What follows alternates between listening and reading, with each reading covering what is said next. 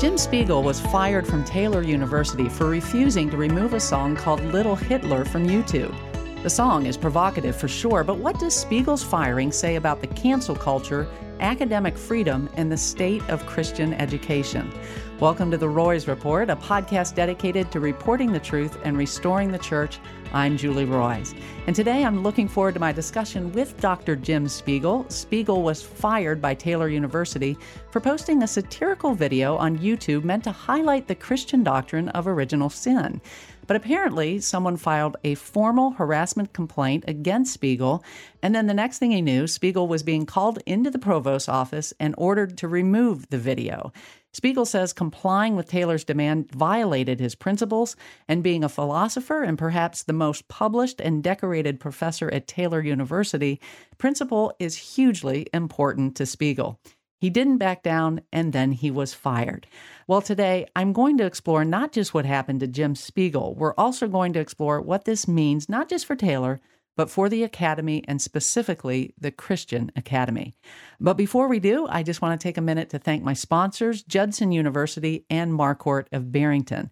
I'm so appreciative to my friends at Judson University who have been tremendous supporters of the Roys Report. And I want to let you know that due to COVID, Judson has postponed its World Leaders Forum to April 7th 2021. The featured speaker for that event will be General David Petraeus, a four star general and former director of the CIA. For more information, just go to judsonu.edu. That's judsonu.edu edu. Also, if you're in the market for a car, I highly recommend my friends at Marquardt of Barrington. Marquardt is a Buick GMC dealership where you can expect honesty, integrity, and transparency. That's because the owners there, Dan and Kurt Marquardt, are godly men. I've seen their character over time, and I'm proud to partner with them for this podcast. To check them out, just go to buyacar123.com. That's buyacar123.com. Well, again, joining me today is Dr. Jim Spiegel, who's taught philosophy and ethics at Taylor University for 25 years. He's also authored numerous books, including How to Be Good in a World Gone Bad. And he speaks regularly at professional conferences, colleges, and churches and he's often interviewed for radio programs and podcasts, though this is the first time he's been on a podcast speaking specifically about what happened at Taylor University. So, Jim, thank you so much for joining me and granting this interview. Just really appreciate it. Thanks for having me, Julie. So, Jim, let's just start with this video, Little Hitler. That's definitely a very provocative title. And it seems like any time anyone mentions Hitler, it sparks reaction. But would you explain why it is that you wrote this song, why you posted it on YouTube. Right. Well, I've been writing songs probably for 35 years now about any and every topic that comes to my mind. It's kind of a way of processing ideas for me. But this happened back in, I think, 1996 while I was hiking in Colorado Springs with some friends. We came upon another group of uh, campers, and there was this uh, old hippie guy who was singing song after song extolling the greatness of human beings, and it was altogether positive and optimistic, which is well and good, but there wasn't any recognition there of the fallenness of human beings or, or moral flaws. So I decided um, a little bit later I'd write a little rejoinder, and that's how Little Hitler happened. Uh, basically declaring that within each of us there is a, not just the possibility, but a natural propensity towards immorality and and vice. So it, it is a kind of, I guess, anthem for the Christian doctrine of original sin. And as I understand it, you wrote the song quite a while, like years ago, and you've actually performed it at Taylor University before without any any trouble. Is that right? I did. I did 2010 chapel service. I played it to over a thousand people. It was very well received, including by administrators and faculty. And then there was another occasion when I played it to about 120 Taylor faculty at a faculty retreat. And again, it was uh, warmly received and no complaints. Okay. Well, I want to play your song for our listeners so they can hear it and judge for themselves. I'm not going to play the whole song, but just enough so you can get a feel for it. Take a listen. There's a little Hitler inside of you. There's a little Hitler inside of me. Yes, there is. There's a brutal killer within everyone. The hatred grows inside us naturally. I may seem as civilized as any man, and acts of heroism might even give me a rush. But if you cross me once or twice, you'll find I'm really not that nice. I'm tempted to do things that would make Jeffrey Dahmer blush because there's a little hit. So, again, Jim, this is a provocative song, uh, Little Hitler. And from what I've gathered, again, you've played this at Taylor before. It never caused problems before, yet this is the first time recently that you posted it online. Why do you think that it sparked such a strong reaction this time when, as before, never really caused a problem? Well, that is the question of the hour. Uh, Yeah. and and my best guess is that a lot has changed in the last decade in terms of sensitivities within our culture. There is so much division, so much strife, and a kind of chronic anxiety that has crept over our entire culture, and that seeped into every institution, including ours at Taylor. So the sensitivities have been heightened according to you know my administrators at Taylor, they thought this crossed a line. Well, I want to get into some of those sensitivities and the anxiety and some of those things that you're referencing, but I want to just kind of walk through the nuts and bolts of what happened first. So, my understanding after you had this song up for, I, I don't know, how, how long was the song up before you got an email from your provost? About 36 hours. Oh, that's all. Okay. So you have this posted for a very pretty short amount of time. You get this email and you're called into the provost's office and you have a discussion with him. And I, I think somebody else was present. Um, but would you describe what occurred in that meeting? Yeah, the other person present was my dean. They reiterated the order to take the video down and just wanted to hear my thoughts on that. By then, I had sent them kind of a summary of my rationale for not taking it down which appealed to academic freedom, artistic freedom, and a concern about what such a precedent would mean for my colleagues who are involved in the creative arts, that it would chill the atmosphere for them, and they pushed back. And so eventually we reached an impasse. And at that point, did you think that if you didn't take it down, you might be fired? I always knew that that was a uh, at least a theoretical possibility. I was never told mm-hmm. that you know that that was on the table. But when you disobey a direct order from your superiors, that has to come to mind. So we agreed that I would make a final decision by that evening, mm-hmm. which I did, and I might be the hardest decision I've ever made in my life. But in in consultation with my wife, who was uh, firmly opposed to my taking it down, probably even more so than I was. Mm. We had a united front there, and you know, concluded, and also consulting four different pastors, a number of colleagues, got a lot of input from the wisest people we know. Mm. Everyone agreed that this was uh, an inappropriate mandate uh, to place on me either way, whether I decided to take it down or not, I would not be sinning. It was basically up to me whether I wanted to face whatever consequences might come. We thought that the worst that might happen is that I would be disqualified to take my next sabbatical, which was due uh, next year. Ooh. One of the things that you listed, because you gave me sort of your timeline of the whole controversy, which Thank you so much. I wish all of my sources would give me a timeline of everything that's happened uh, in whatever it is the story is. Um, but one of the things you said is that there was a double standard here because, for example, you write several Taylor faculty have made posts on social media expressing their support for Black Lives Matter, for defunding police, and other leftist stances. And several faculty and staff attend a gay affirming church and encourage students to do the same. But the Taylor administrators permit these things. We talked a little bit earlier. Um, I asked you, well, who are these Taylor faculty or administrators that attend a, a, gay affirming church. You didn't want to tell me, which I understand, but I did a little digging and I did find out, for example, Drew Moser, who's the Dean of Student Engagement and Professor of Higher Education there at Taylor, pretty high up position. He attends Gethsemane Episcopal Church. I found a picture of him and his family uh, posted at Gethsemane's website. I even reached out to him and asked about that. But it is a gay affirming church. In fact, it says right at its website When it comes to marriage, we practice marriage equality at Gethsemane, meaning we marry straight and gay couples so long as the couple meets the requirements of the Book of Common Prayer. This is a church that is in direct opposition, as I understand. I mean, it's one thing if you go to UW Madison and you happen to go to a gay affirming church, it's another thing when you're actually a dean and you're attending a gay affirming church and you're at a school where ostensibly Taylor has a statement saying that they do not affirm a marriage other than one woman, one man forever, mm-hmm. right? I mean, that's the statement on, on marriage. So, how can this be that he's allowed to go to this gay affirming church? You're not allowed to put a video up about little Hitler, which is bringing attention to a doctrine that, as Christians, we all affirm as original sin. Did you talk about that in that meeting? I did reference that. We didn't dwell on that point too long, but that question you pose is the question that still lingers in my mind. I, I would appreciate a direct answer to that. It does seem inconsistent.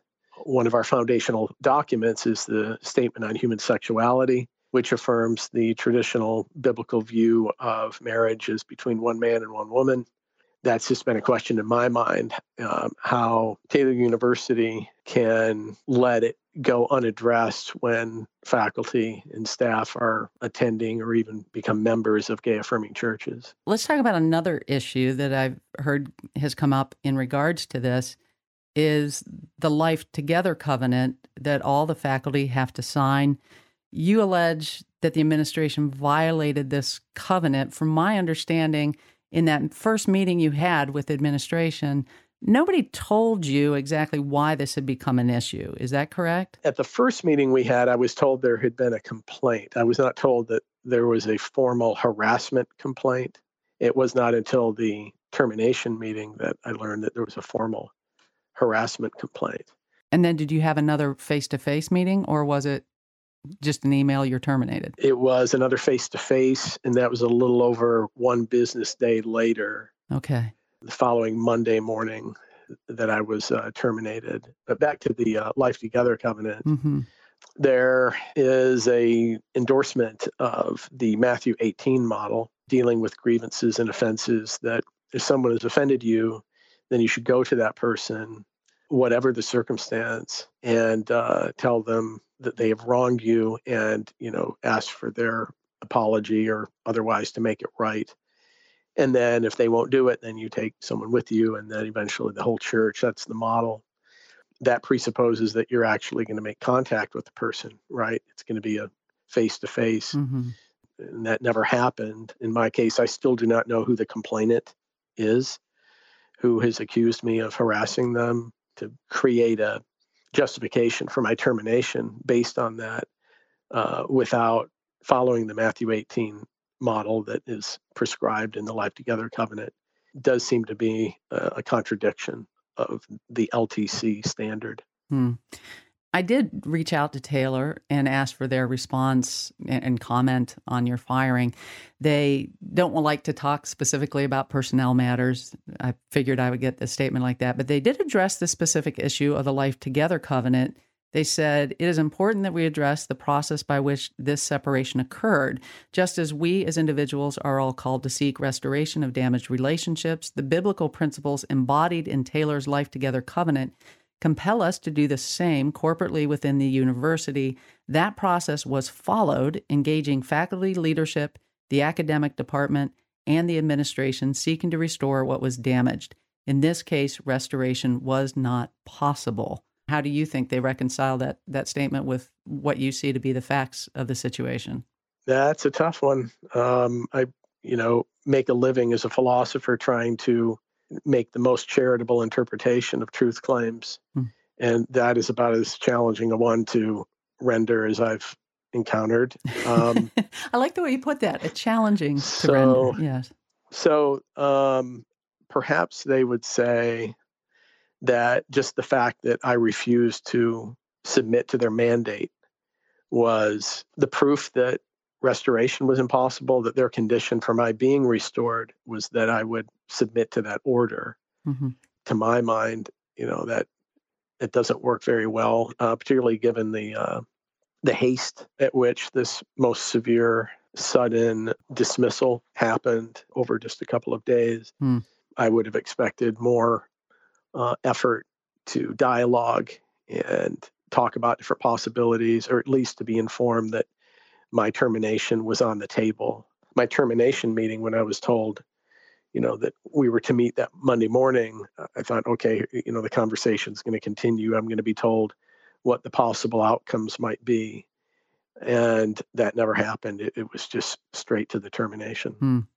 And at this point, you're still in negotiations with the school about the details of your separation, or can you not even comment one way or the other on that? Yeah, I'm, I can't comment on that. Okay. I kind of gave you an out. I shouldn't have done that as a journalist. I think I would have stood firm. I think I'd have um, resisted. However, it is my understanding that you've had some colleagues who have pushed back and have petitioned the administration on your behalf. Can you tell me about that? Yeah, it's my understanding that a number of faculty have written a letter protesting my termination on multiple grounds and also that I've heard a, a formal grievance uh, is being filed.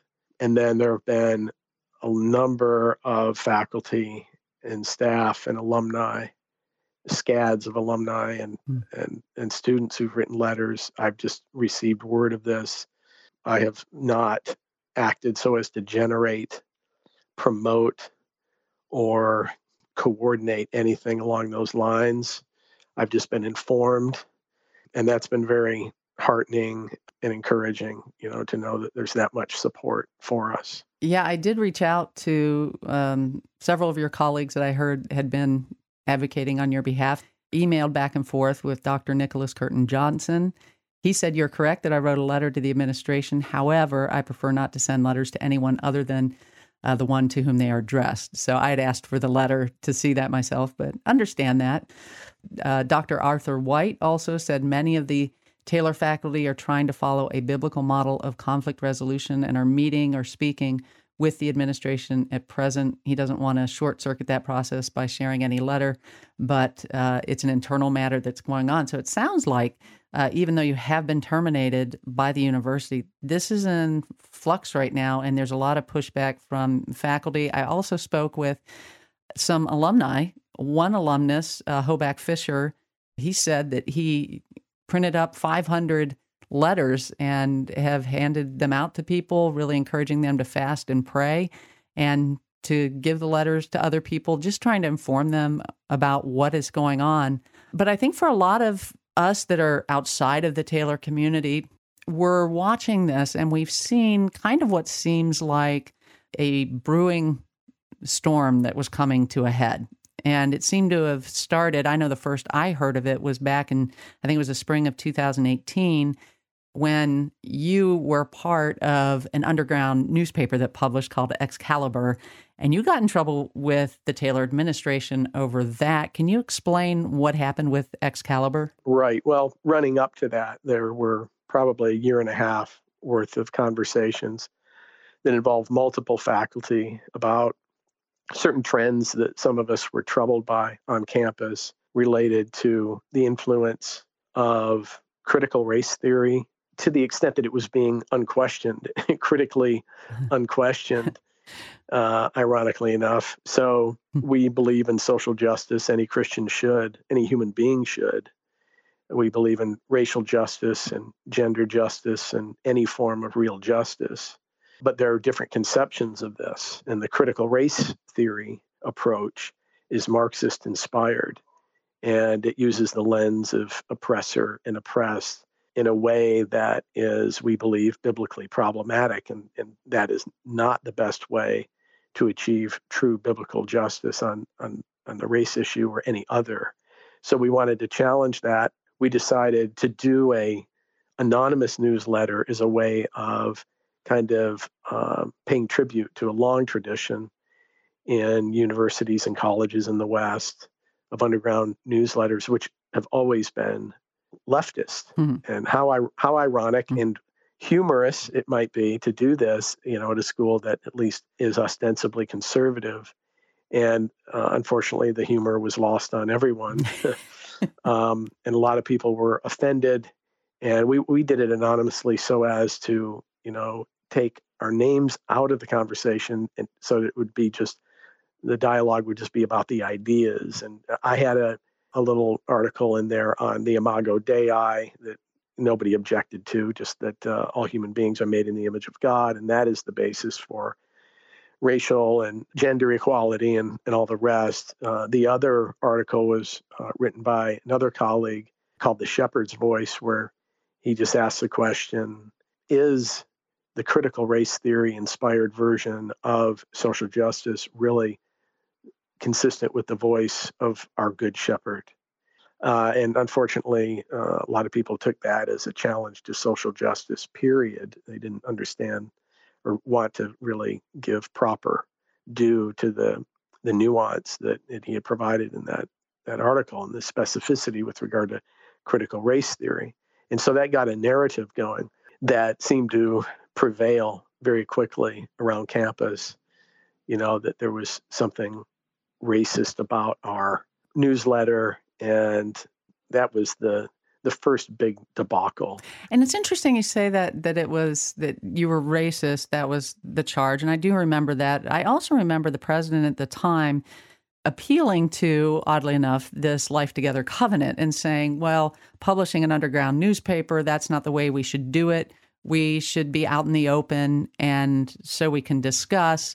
And then it was my understanding from your side of things that some people didn't feel safe coming out and discussing it. Like they might get labeled say racist or something like that if if they did speak about it. But did you feel like there's some validity to what he said though that that you were violating the life together covenant by not coming out and naming who you were and doing something that was anonymous? Not at all. You read through our Life Together covenant, there's nothing in there that that says it would be wrong or prohibited to creatively engage a community in an anonymous way.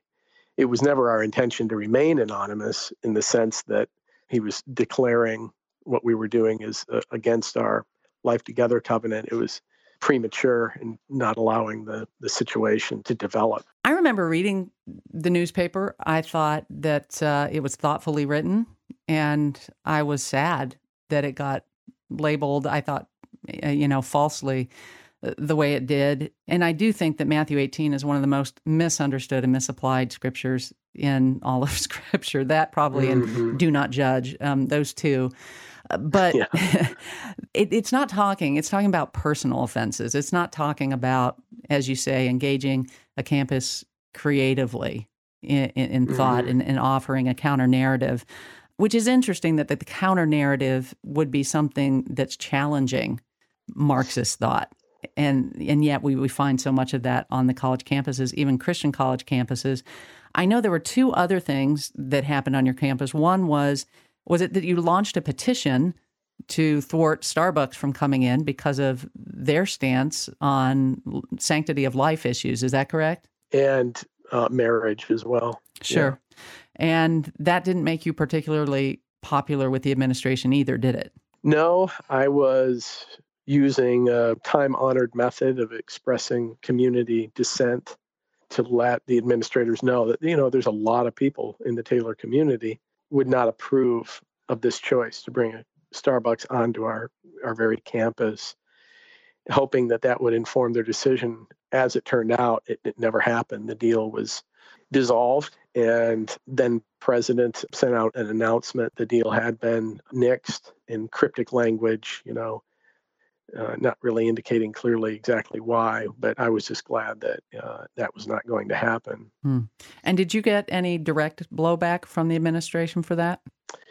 Uh, yes. So then president uh, informed me that there was going to be an investigation into me for interfering with uh, Taylor's negotiations with a third party vendor. Wow. Just for launching a petition for exercising your First Amendment right. Specifically, though, in this part, I pled guilty to mm-hmm. using using my Taylor email account uh, when I emailed the uh, petition with the list of signatories to the owner of the bookstore that was to house the Starbucks. Ah. And so Valid. Yeah, a little bit of a technicality, but uh, yeah. And I said, you know, I'm sorry for that. I the reason I did that, you know, I thought through it. I thought, should I do my Gmail or my Taylor account? And the reason I did not do my personal uh, non-Taylor uh, uh, account was because I wanted that owner to know it really was I was who I said I was, right? That, that right. I'm not just some schmo posing as uh, a Taylor professor, and and mm. using my Taylor account would make that clear.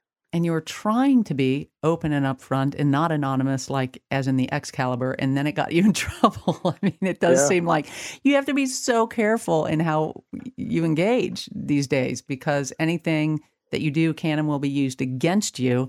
Mm-hmm. Um, the last thing that that happened is Taylor uh, made national news when Vice President Pence came in for commencement. That became a very very heated um, mm. issue and caused the president of Taylor eventually to step down because some people thought having someone like Pence who's associated with the Trump administration should not be allowed even though mm. Pence, I mean, Pence to me, I mean, he's an evangelical. He's from Indiana. Taylor's in Upland, Indiana. Um, it does seem like a logical choice, yet I, I, will say the political environment has become so heated that it's it's hard to bring in any politician about anything. But you you spoke in favor of Mike Pence coming in.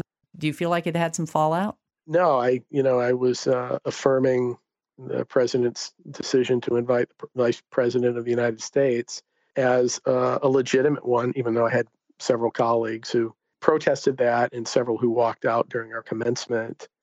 So, you know, I supported our administration in that case. You know, you're bringing in somebody who is a Hoosier, who's supportive of so many of Taylor's historic values in terms of sanctity of marriage and sanctity of life. Now, his being the vice president in the Trump administration certainly is controversial in, in some people's minds, but he's still the vice president of the United States. I, I certainly would not walk out on any U.S. vice president if they came to to speak at my institution, just out of respect for the office, even if you don't like the person or their policies. I mentioned before that I talked to an alumnus uh, by the name of Hoback Fisher. He's an alumnus who also competed in Taylor's Ethics Bowl team, which I understand you were the advisor for that, and the team did remarkably well. Went up against Division One schools, and didn't you? Did you win it the the Ethics Bowl one year, the national? We went to the national finals twice, and we won the national championship once in uh, 2015. I mean, unbelievable. A tiny little school in Indiana, a Christian private university, winning that. I mean, I think that does speak to your academic creds and also your credibility as uh, a coach.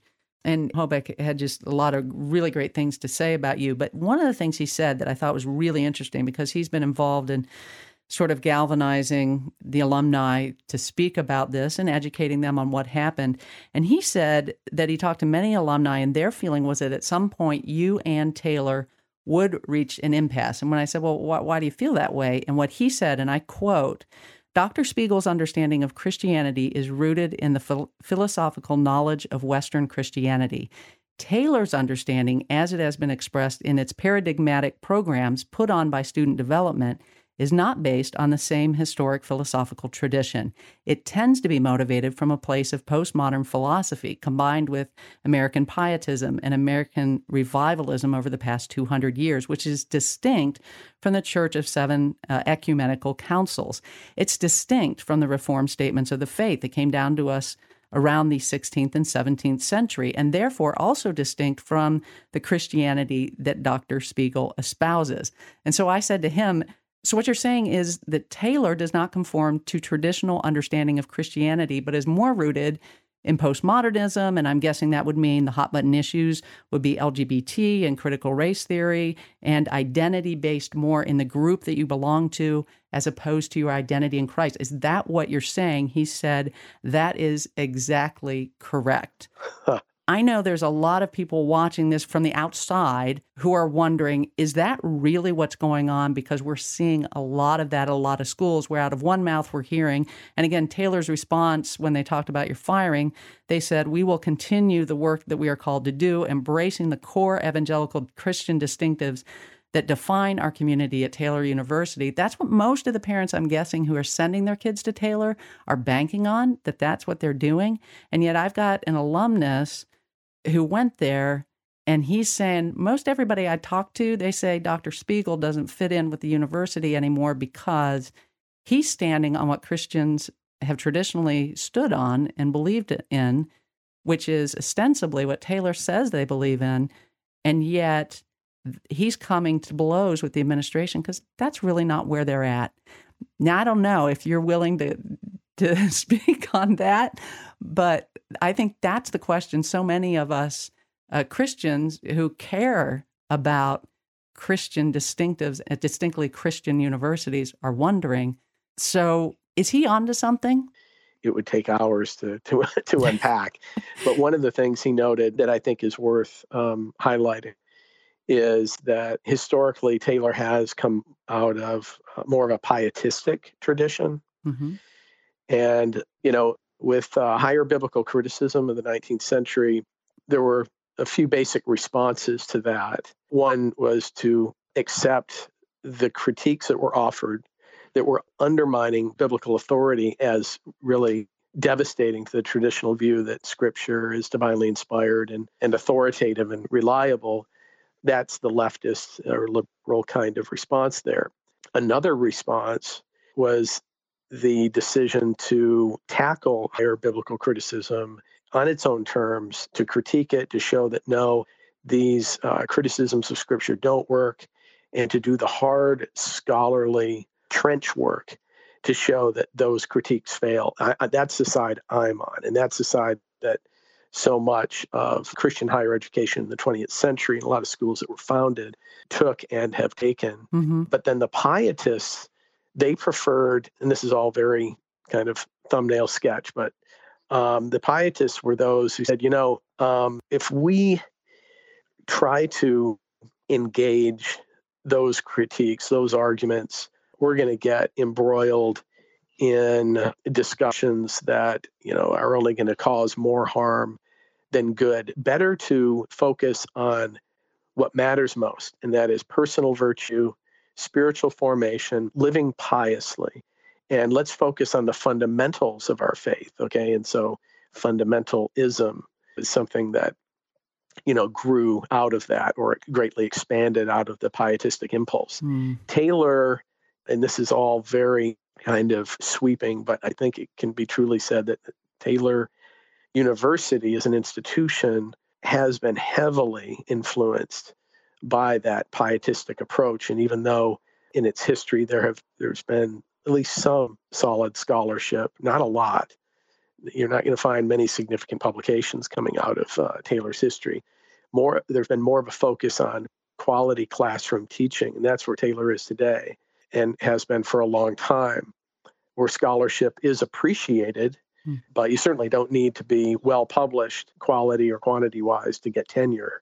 And it's certainly not rewarded like it would be at so many other schools. Classroom teaching is valued above all else.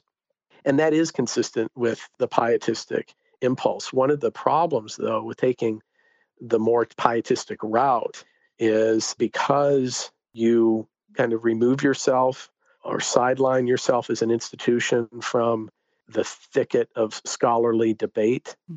and conversation is you can be blindsided or undermined by uh, cultural currents that really need rigorous cultural critique in order to immunize your community against those dangerous values and ideas.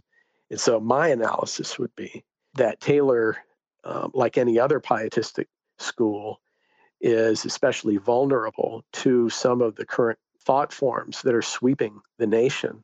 There's not enough of a critical eye or tradition within the school to rigorously engage those thought forms, ideologies which threaten to undermine the most foundational values and beliefs of the school. I agree 100%. And I, I see that throughout evangelicalism. And I think Nancy Pearcey has written so brilliantly on this about the importance that we love the Lord our God with all our heart, soul, mind, and strength. Mm. And loving him with our mind is so important. And I see this this sentimentality all the time. I mean, it, it's certainly there in regard to the LGBT issue where it's just like, well, you know, love is love and let everybody love. And it's never really thinking, well, if you look critically at what scripture says, love is about human flourishing and God has made us in a way that where we flourish. And I see it too in in the the work I do where it's like, oh, calling out these high level celebrities and the bad things that they've done, you know, just forgive them and love them. And, you know, David sinned and he was great. And so we should just give grace. And it, it's just so unthinking that it's very frustrating. And how much more so, I think, mm. uh, this is seeped into, you know, even our evangelical academic communities and so it, it does it makes it makes it tough